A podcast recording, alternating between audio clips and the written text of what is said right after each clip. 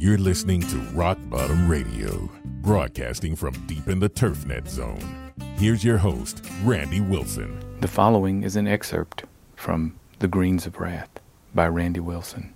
It's the summer of 1971 on Burnt Run Country Club. The birth of Golfzirra.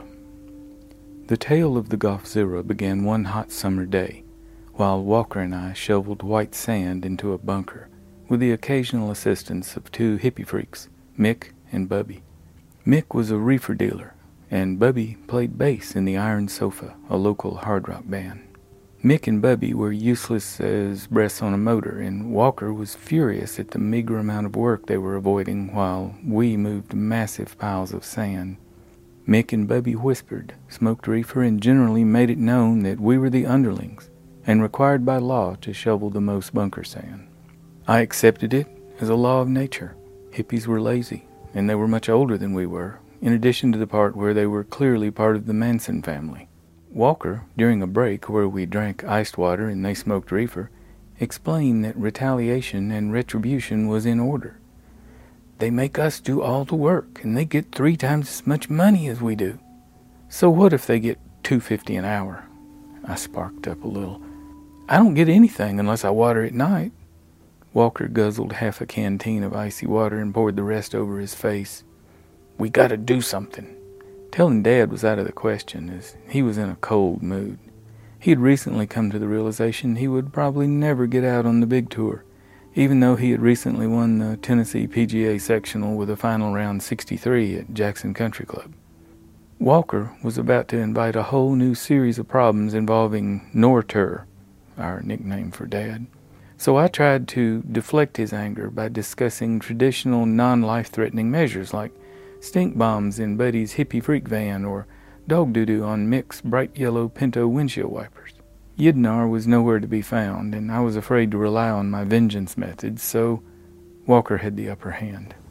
Late that afternoon, as Walker and I were almost through filling the bunker, Mick and Bubby suddenly sprang into action and started shoveling like something was after them.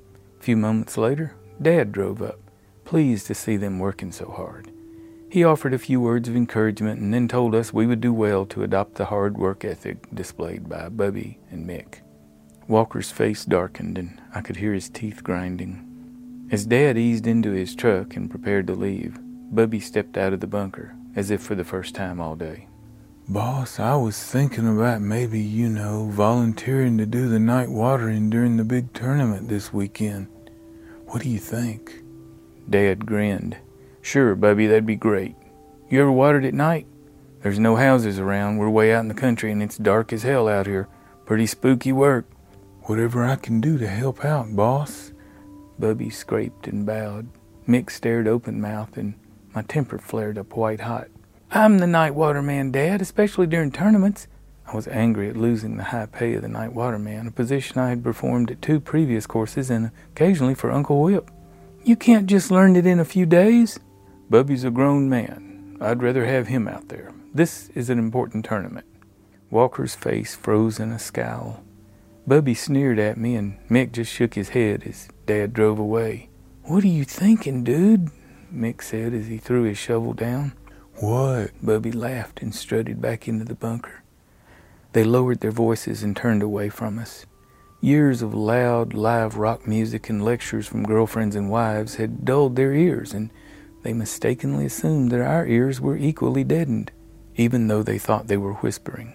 Bubby and Mick were actually speaking in tones easily audible to 16 year old eardrums. We heard everything while pretending not to eavesdrop, you know, by staring into the white sand.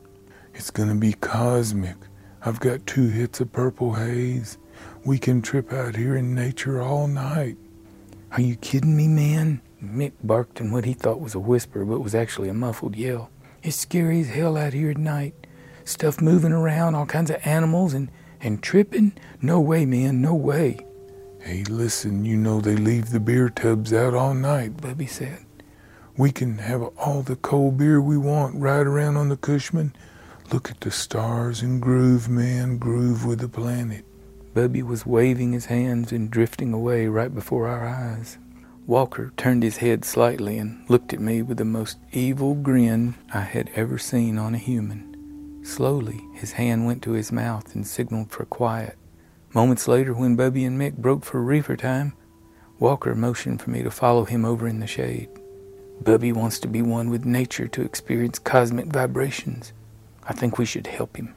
Cosmic my butt, I muttered, still fuming about losing my night waterman bonus. It was midnight, just seven hours until the biggest tournament of the year for the members and guests of Burnt Run Country Club, and out there somewhere in the darkness was our target, our prey, the hapless and unsuspecting Bubby the hippie freak bass player turned night waterman. We could hear his Cushman as he occasionally crested a hill or cranked it up after changing quick coupler sprinkler heads further down a fairway. Once, Bubby came close enough that we could hear the big quick coupler impact sprinklers rattling around in the bed of the Cushman and his irritatingly happy tone deaf voice singing Led Zeppelin's immigrant song. We waited in ambush high above the heavily laden beer tubs in the valley on number 2T. Walker checked his equipment, a pair of Army L angle flashlights taped together at the base and mounted upon a telescoping ball retriever. New batteries in place and red lens filters affixed. Walker nodded in the pitch black of the new moon and whispered, Okay, it won't be long now. He'll be showing up to drink beer any minute. I fiddled with the portable lectern public address system in my lap and shivered nervously. Well, what if he's not thirsty? What if he's carrying around 35 beers in his Cushman? What if he took both hits of purple haze and he tries to murder us with a big curvy knife? What if my aunt had balls? She'd be my uncle. Now shut up, Willie, and listen. Within minutes, we picked up the sickly headlight on the Cushman as it bounced over a hill on number five and passed right on by the barn. He was definitely headed for the beer treasure. The light weakly guided him down number four and into the valley of number two. I thought you fixed that headlight so it wouldn't work, I hissed, trying to hold my breath between sentences. I did, Walker replied harshly. I just weakened the wiring. We didn't need it to be completely broke, then he'd bring some big ass flashlight out here. Oh, I muttered as Bubby came into view near number two green. The Cushman rattled and shimmied down the broken asphalt cart path until Bubby stopped near the long rectangular beer tub alongside the tee. The tubs were provided by the Coca Cola bottler in Jackson, and we provided the ice, but the beer was part of a sponsorship deal with the funeral home in Henderson. The Cushman engine died, and the quiet slowly took over as the noise echoed away. Bubby's lighter flamed, and we could see his face for a second as he pulled hard on his Marlboro. The cigarette rose and levitated toward the beer tub. We heard the sound of ice moving around, and the glow of the Marlboro returned to the driver's side of the Cushman. The sound of a church key tearing into the thin steel of a 1971 beer can came next, followed by slurping and a long, satisfied ah. Walker poked me in the shoulder. Do it, he whispered. I flicked on the power switch and waited for the tubes to warm, pulled the gooseneck microphone close to my lips, and covered the mic with both hands to form a hasty echo overdrive unit, and I did my best dinosauric Godzilla roar.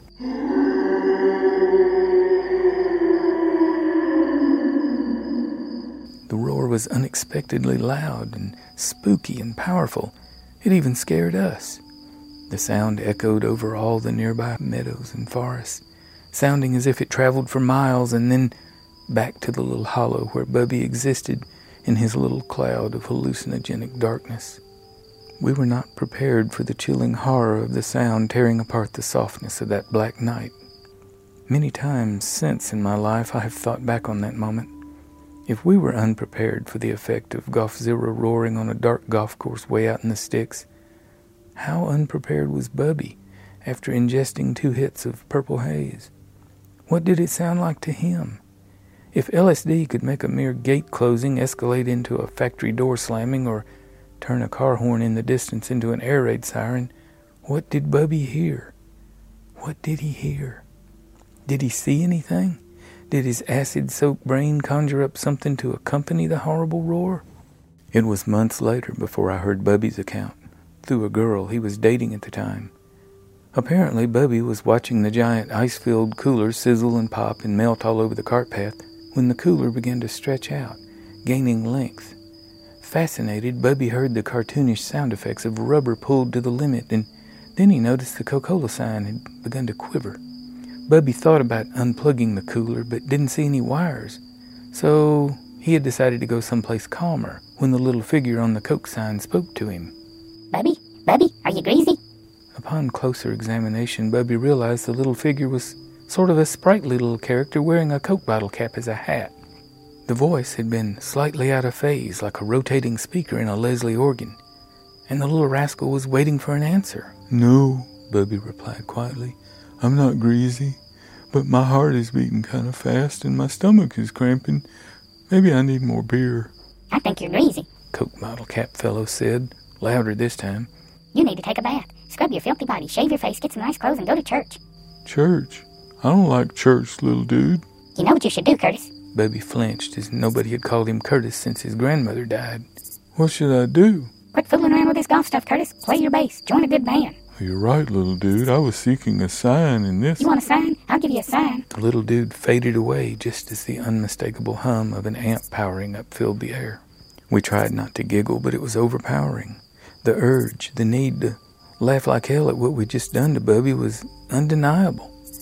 We heard the unmistakable sound of a nearly full steel beer can striking a cart path.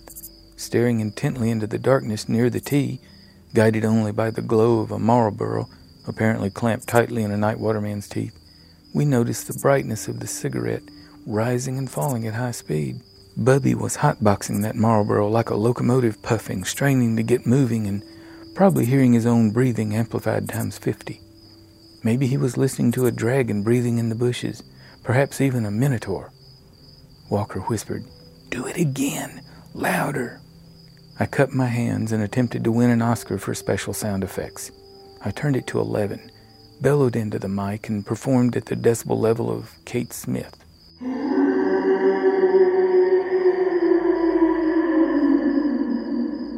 This time the echo carried twice as far, lasted twice as long, and rolled over hill and dale, again coming close to voiding my bladder into my jeans. The Marlboro fell from Bubby's lips. Walker, paralyzed by the length of the echo, suddenly remembered his part and quickly turned on the flashlights, extended the ball retriever out to about ten feet, and made the two red eyes appear as if they were peering around a tree. A clearly audible moan escaped from Bubby. He crawled over the passenger side of the Cushman and ran into the beer tubs before running in tiny circles, the only sound that of a child whimpering. Suddenly he jumped back into the Cushman and we heard the machine try to crank. It took several attempts for the ignition to work.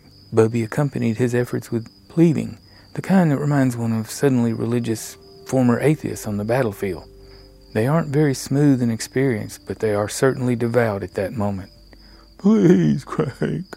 Come on, please, please, please. Walker, in an inspired moment of improvisation, began to walk the red eyes toward Bubby. Bubby screamed like a woman being gruesomely murdered in a horror film, just as the Cushman cranked into life. He U turned it hard and roared off down the fairway. Walker ran back to our golf cart, his face flushed with victory. Illuminated by the red glow of dinosaur eyes, he jumped in and aimed the cart toward four green. We have to cut him off at number four. He'll try to escape to the barn. Cut him off at the pass, I replied, beginning to see the tactic Walker had chosen. Bubby came tearing up the hill right into our ambush point, and the roaring and the red eyes began again. Another one, there's another one. The Cushman fishtailed back down into the valley, narrow missing trees, slalom racing like a ski racer. It was at this point that our lack of training and preparation began to show, for I was now incapacitated by hysterical laughter, the kind where opening the eyes to see is impossible. Unfortunately for our mission, Walker was in similar straits. So there we were, racing back to the original ambush point, the only other way out of the valley, to destroy Bubby's mind once and for all, and we were blind. Not philosophically blind, actually unseeing, fetal position, laughter blind, while hurtling through trees like escaped mental patients. Walker ran over a stump, one of the stumps I had missed with the dynamite. The cart flew upward, and so did I, losing my grip on the PA as I flew through the air. I slammed into the ground and rolled into a tree. The PA vanished into the blackness. We had to use the monster's red eyes to find the PA and reassemble it in a panic. We jumped back into the cart to cut Bubby off, but the machine was helplessly suspended on the stump and it just spun around in a circle.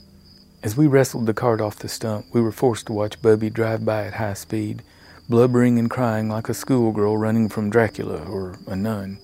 Bubby shrieked and cussed and argued with invisible forces, screeched into the parking lot, jumped into his van, and burned off what little rubber remained on his ball tires. I stood up. You know what I just realized? What? We should have waited until Bubby finished watering. Now we have to do it. The next day was traumatic. Dad was flipped out because the portable PA system he needed to announce tee times was broken. Somehow he deduced that his idiot son and his idiot son's idiot buddy Walker were involved in the non functionality of the device. When Nortur the Angry stopped hollering, we set about soldering and rewiring and managed to return the PA to service. As Nortur the Unbalanced announced the last of the tee times, Walker and I tenderly took the wounded device into the bag room and put it right. We were proudly showing it to Nortur the Hostile, expecting peace to return to the kingdom, when Bubby barged in, all sweaty and flustered and red eyed and breathing like he'd just run up ten flights of stairs. Norm, Bubby pounded his fist on Dad's desk. I quit. In the middle of a tournament? Nortur the Blonde was beginning the semi permanent transformation from golf pro to raging paratrooper. A fairly impressive sight for those of us still younger than 20. Yeah, right now, Bubby shouted. We thought about warning Bubby not to shout and pound Dad's desk during his transformation phase, but we decided against it as the entertainment value was enormous, and it wasn't us catching the coming load of flaming verbal Army Sergeant vitriol. What is your problem, you worthless, sorry, nutless sack of long haired hippie? Nortur the Viking's voice dropped to the guttural, grinding tone that he used when he was way past pissed off, headed toward a white hot explosion. That tone often reminded me of a razor blade on glass. It had such an edge to it that to remain in the vicinity was worse than stupid. Bubby didn't back up and run. It was then that we knew Golfzirra had done permanent damage to Bubby's central nervous system and his instinct for self preservation. Norm, Bubby lowered his voice and leaned across the desk toward Dad, soon to utter words that would remain in Wilson golf lore for decades. Norm, I, you not. There's a monster out there, and I swear on a stack of Bibles that I'll never ever no more step foot on the golf course again. Do you hear me? Dad was to hear those words several more times before he got rid of me. Bubby, Nortur stared hard at the nervous hippie. I thought you were an atheist. Well, I ain't now, and I ain't never going back out there again, even in the daytime, so just give me my check. Come back on Monday, Bubby, and I'll have your check. But just one thing, just tell me one thing. What kind of dope were you hopped up on out there last night? Bubby rose up to his full height, clenched his jaw. Norm, I guess it don't make no difference what I tell you, but you hear me right now and you hear me good. There's a big ass, red eyed monster out there, and it's fast as hell, and it almost got me. And the only thing that saved me was the Great Spirit intervened, or, or it would have got me. With that loud and impassioned outburst, Bubby turned and stormed out the door. Dad slowly, ever so slowly, turned his hard gaze on us for several seconds. His eyes moved down to the PA cradled into our arms and then back to us. I hope you two yahoos put enough water on the back nine greens last night. You've been listening to Rock Bottom Radio, broadcasting from deep in the TurfNet zone. Subscribe on iTunes or Stitcher for future episodes.